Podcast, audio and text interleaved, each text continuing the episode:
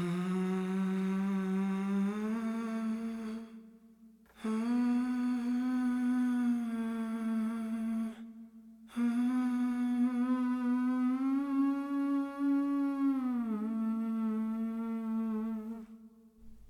listening to the Lakeshore Records podcast, and I'm your host, Tony Giles, and joining me on today's episode is Andy Hull and Robert McDowell, composers of the Swiss Army Man soundtrack.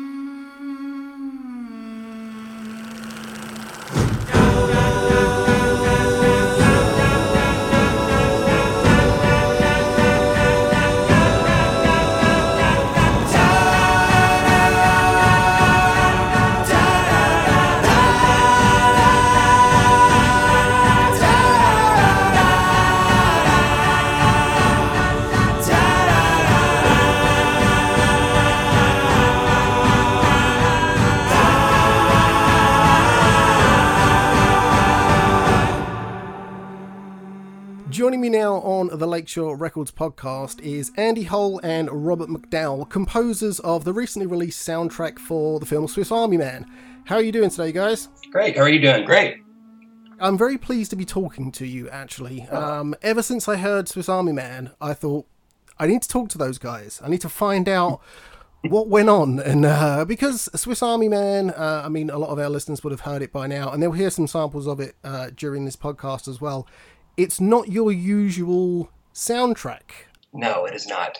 It is a little bit more immersive than that. Um, it sort of plays a character in the movie, um, which is important. Um, you know, and we were pretty conscious about trying to make something that didn't didn't sound like anything else. And the limitations of just using your voice, you know, kind of gave...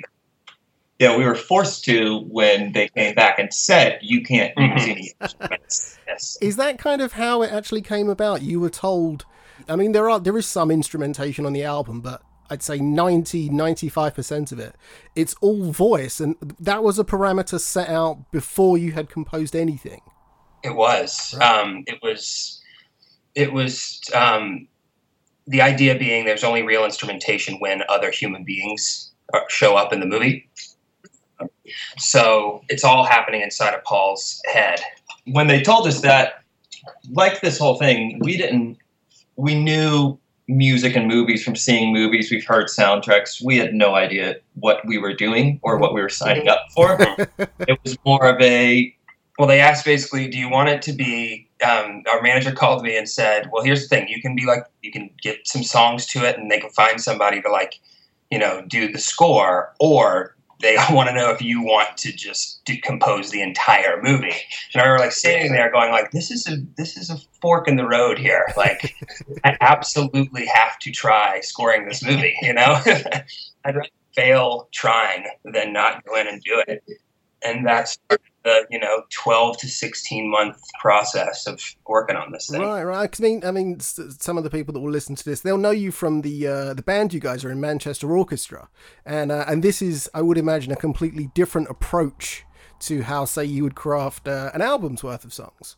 It for sure, definitely. Um, you know, we had on our last record that we released, we released two records with the same songs called Cope and Hope. And Cope was an aggressive rock record and Hope was like a really beautiful record. And we had a song on that record on Hope that we stripped down, that was all a cappella, um, and we we sort of dabbled in it for the first time. So we, we knew we could make something that would be pretty um, with just our voices. And some of our favorite musicians, you know, that kind of like, I mean, Elliot Smith had us a complete a cappella song on the end of um, Figure Eight, or X L. Either or, maybe, or X L. Um, yeah, anyways, but it was a cappella. um, and so we knew we could do that. It was just the, we didn't, we couldn't think about the fact that it was going to be twenty-seven songs, and we'd end up making, on the soundtrack it's forty-eight minutes, but I mean, we ended up making over eighty, ninety minutes of music for the whole, whole thing. Um, so it was a lot of experimentation, throwing stuff against the wall.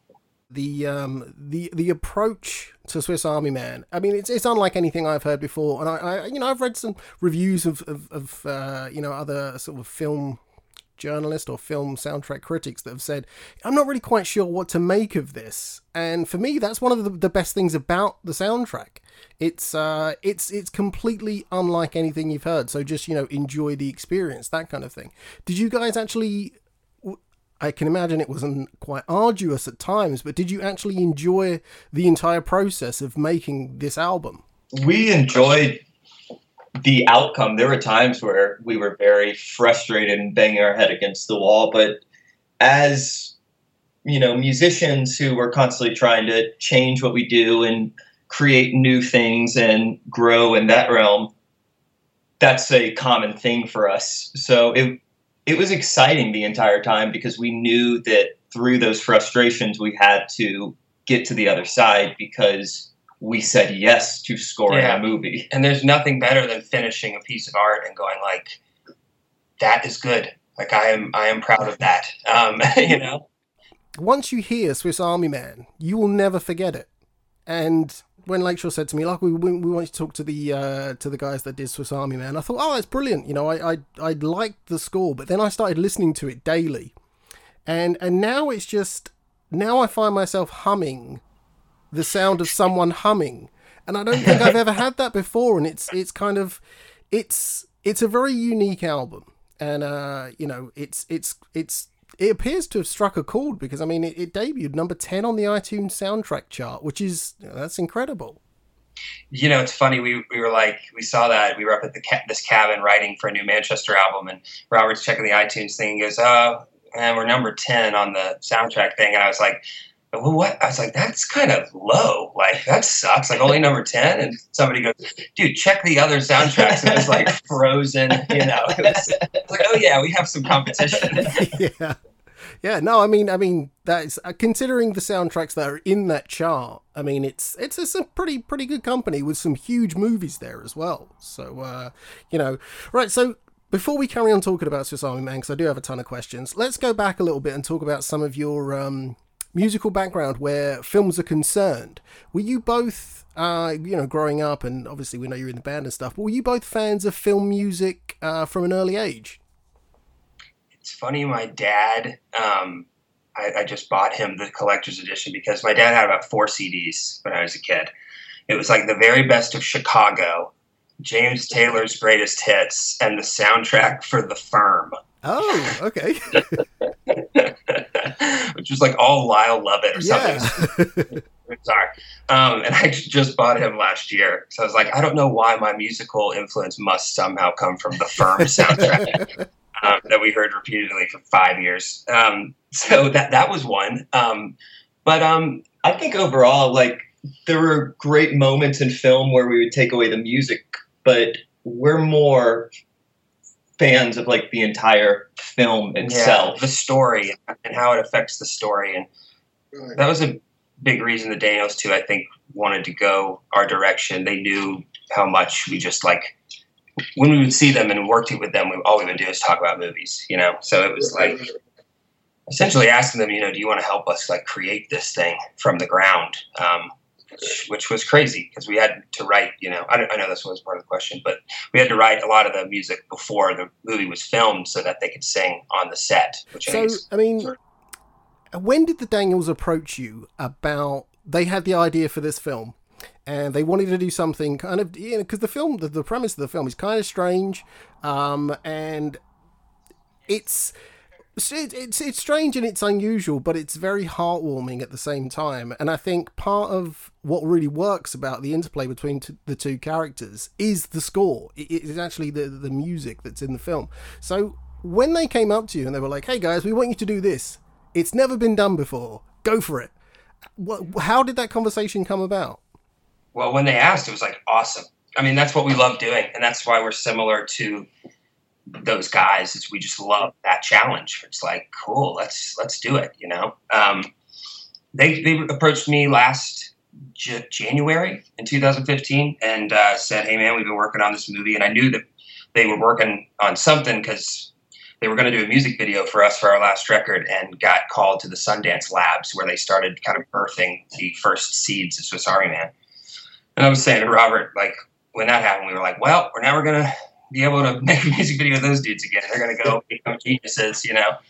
And so they asked, and I was like, of course I would love to, you know, submit a song. And, and I read the script and sent it to them. And I found the email later, about a year later, when we were finishing it in L A, and I showed one of the Daniels, but they wrote back this nicest thing. They were like, this is the single-handedly the biggest contribution anyone has made to this movie since we started writing it.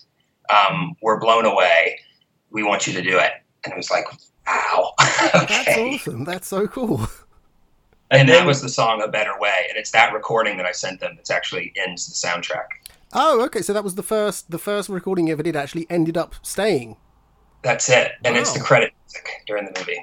And then they kept working on the script and put the enormous pressure on us and mm-hmm. the rest of the crew of, we have this insane concept and we need the vision, the beauty of the shots, and the music to be so perfect and beautiful for it that it makes farting beautiful. Right. So no pressure. Or sing Cotton Eye Joe and make it vulnerable and, you know, and sweet. If it hadn't been for Cotton Eye Joe, I'd be married a long time ago. Where did you come from? Where did you go? Where did you come from? Cotton Eye Joe. If it hadn't been for Cotton Eye Joe, I'd be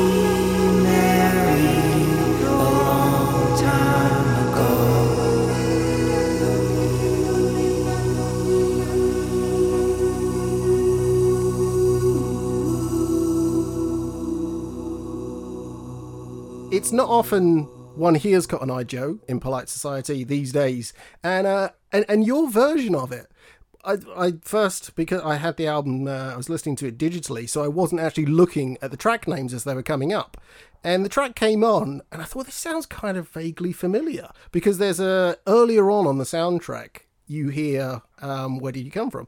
Um, and that was kind of already in my brain, like, oh, I'd started, I'm kind of humming Cotton Eye Joe, uh, much to my chagrin.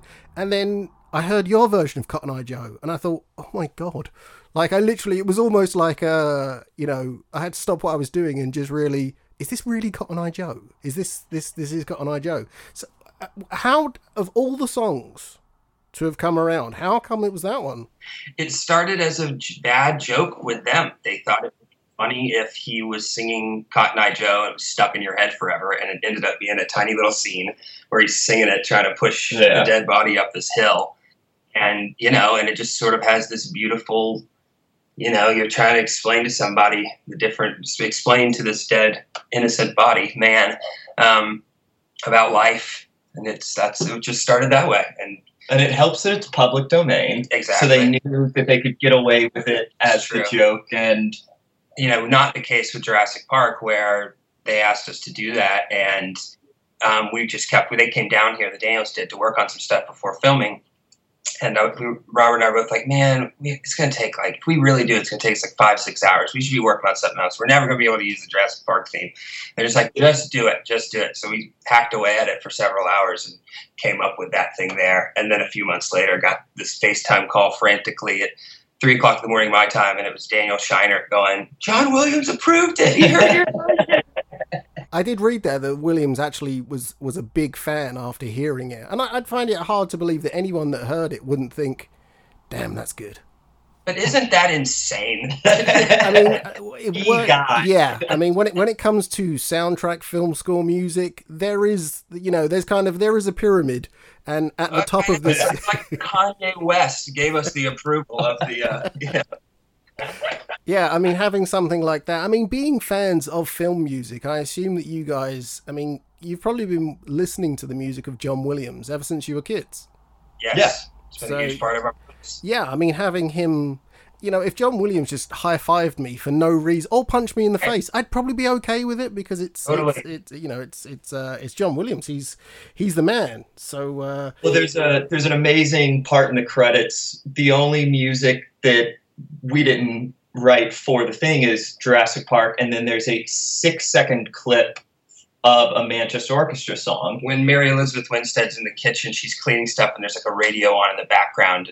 And that's a, that's actually the song that the Daniels couldn't do the music video for um, originally, which is the tie-in of like they ended up making a ninety-minute music video for our song. Um, but um, at the very end, the credits are going down, and we're watching the credits for the first time. And it says music, and it just goes Jurassic Park, written by John Williams, the writer of Every Stone, written by Manchester Orchestra, and then that's it.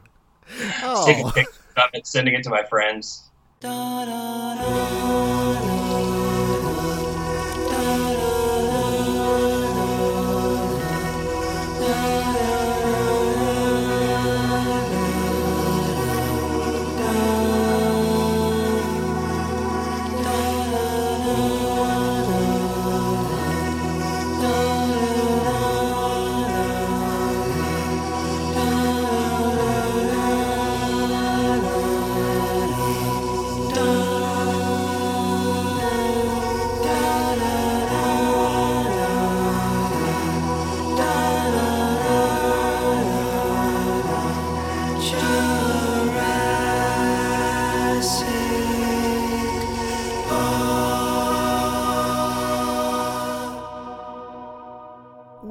We've mentioned many times, and I'm I'm never going to stop mentioning it because the, the soundtrack, it's unique. It's it's a it's it's its own kind of beast. And you mentioned before that they did give you guidelines. I mean, what what? How did the conversation come around? Look, guys, we want you to do this, but there's no musical instruments or very few musical instruments. How do you go about doing that? Did they kind of have an idea in their head of how the music should sound? I mean, originally we asked a ton of questions. What is okay to use? Can we use drums? Can we, you know? And it was like, once we established that we could use some sort of percussion when needed, that opened up a good bit. But it was really like body percussion. I mean, there was one day where we had to sit in there with a phone book and had sheets of paper, and that's what we were using, you know, to try and get this snare sound out of it and zipping up our um, our hoodies. Um It was just like, we just did it.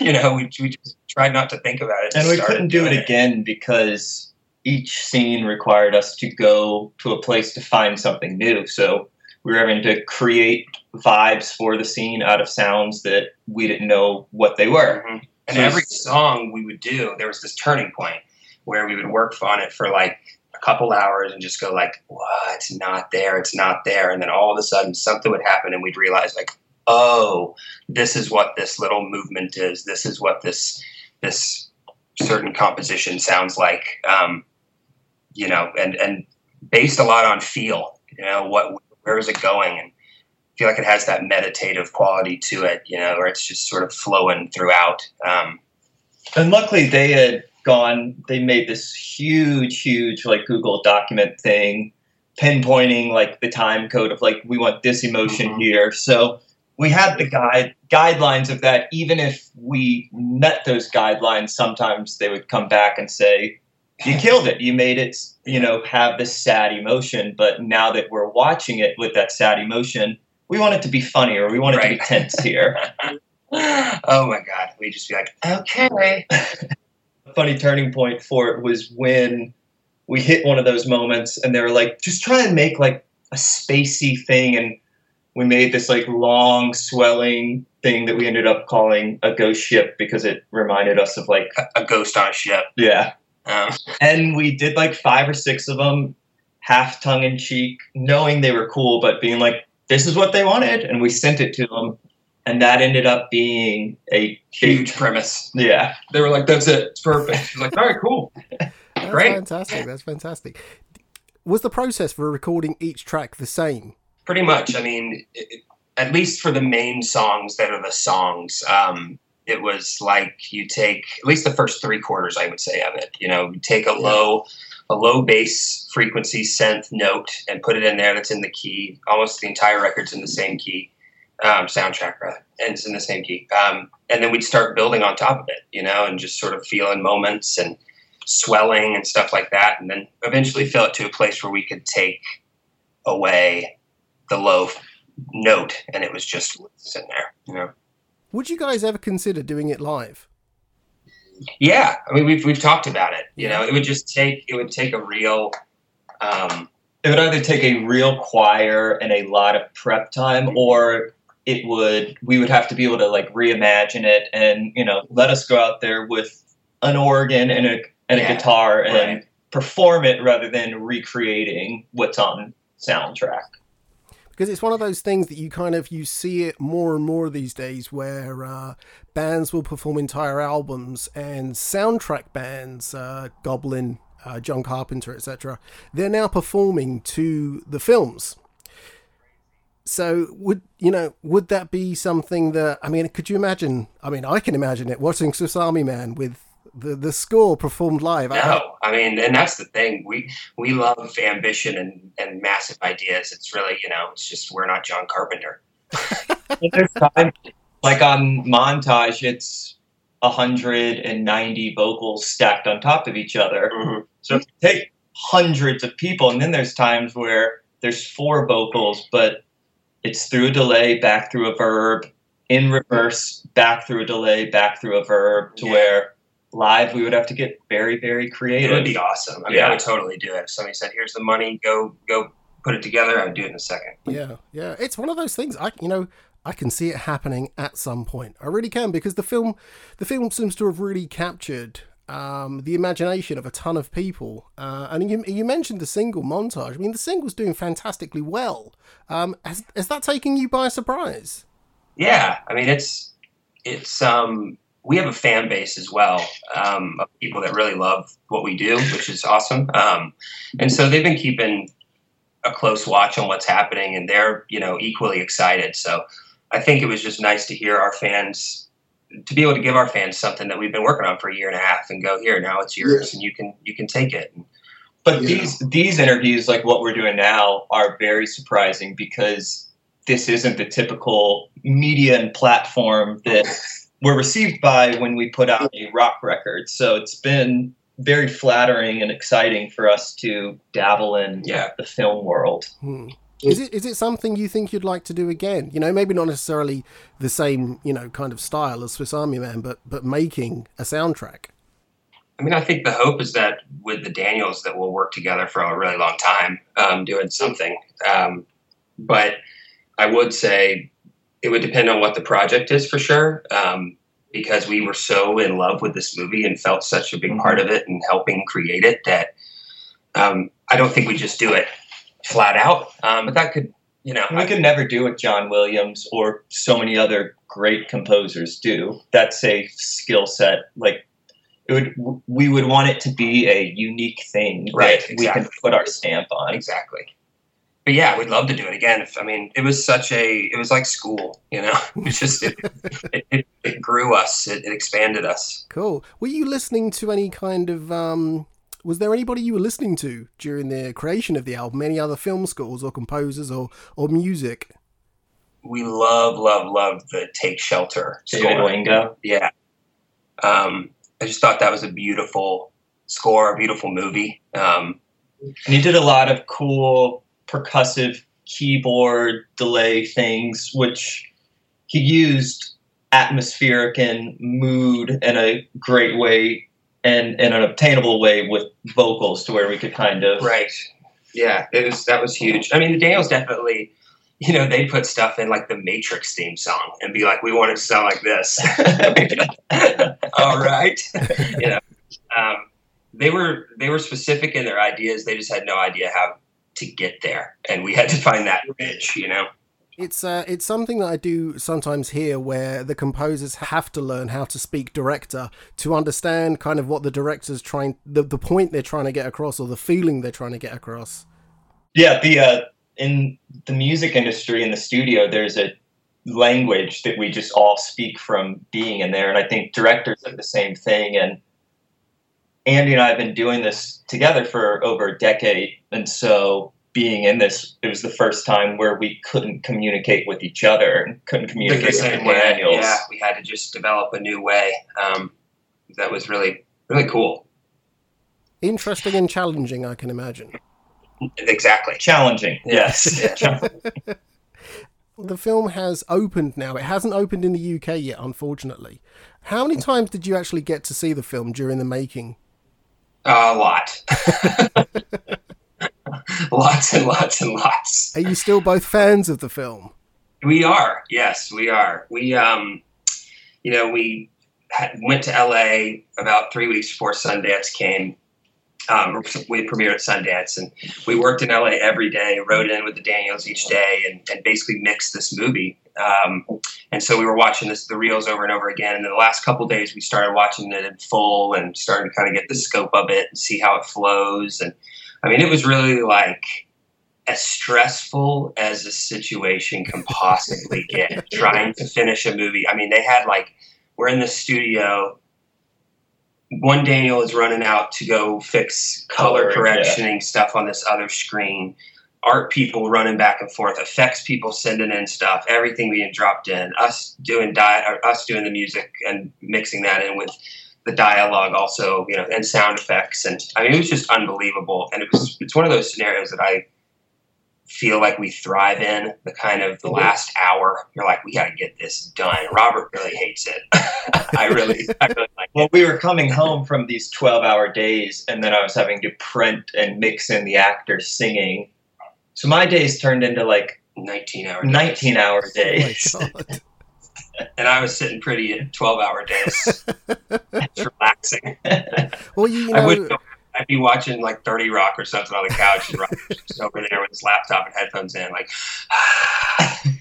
Well, hopefully you guys can kind of sit back a little bit now and just uh, enjoy, you know, the fruits of your labor. Because I mean, the it, it took a while to create this this uh, you know, this majestic piece of art. That's I mean, that's what the soundtrack really is. I mean, when you break it down. Um, As you are both film fans, looking to the future, if there was something, you know, kind of like a, a dream score where you'd want to work with a certain director or a certain writer. Man, I mean, obviously, I think for me, a Paul Thomas Anderson type filmmaker is my favorite. That's the most exciting type of filmmaker to me. Um, and I think that guy, the um, Randy Nichols, I think is his name, that uh, Take Shelter and did that Midnight. Um, Have you seen that yet?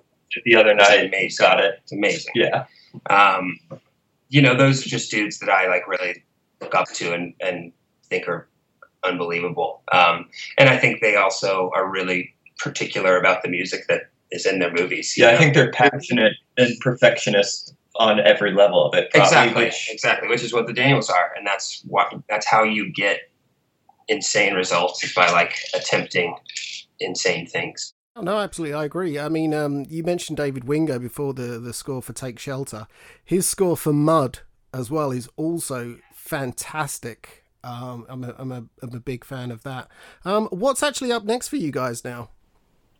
Well, we've been writing an album um, this year, and it's it's a sort of pretty wide scope of an album, um, diving into some storytelling, and um, definitely it's a theatrical record. Um We were super inspired by that, and just we want it to be almost like a score, as it as and it's going to start and we'll continue a journey and it'll flow. And so we've been really writing and getting detailed with that, and, and trying to kind of create something uh, that's that we haven't done, and that can continue to kind of push the boundaries of of uh, what people have heard, um, you know, and have heard from us at least. So. Um, yeah, we're pretty deep into that. We'll start making that album in around September. Oh, that's fantastic. Is there any plans to have any a cappella only cover versions on the album? It's funny you say that, that we just did something today. The film company got a bunch of a cappella singers and gave them all the notes and like music to sing. And they've been doing this video that's like, you know, twenty-five different people all a cappelling and filming themselves on their phones and singing. And it's, it's really cool. It's coming out pretty soon. That's very cool.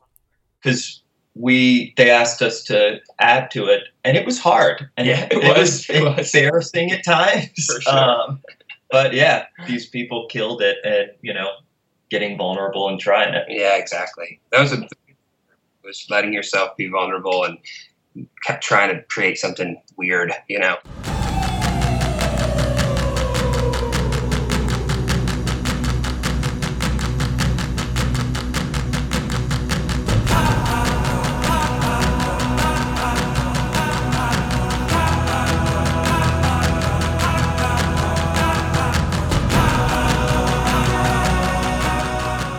Big thanks to Andy and Robert there for joining me to discuss all things Swiss Army Man. The soundtrack for Swiss Army Man is available now on C D and digital, with the vinyl on pre-order through I Am eight bit.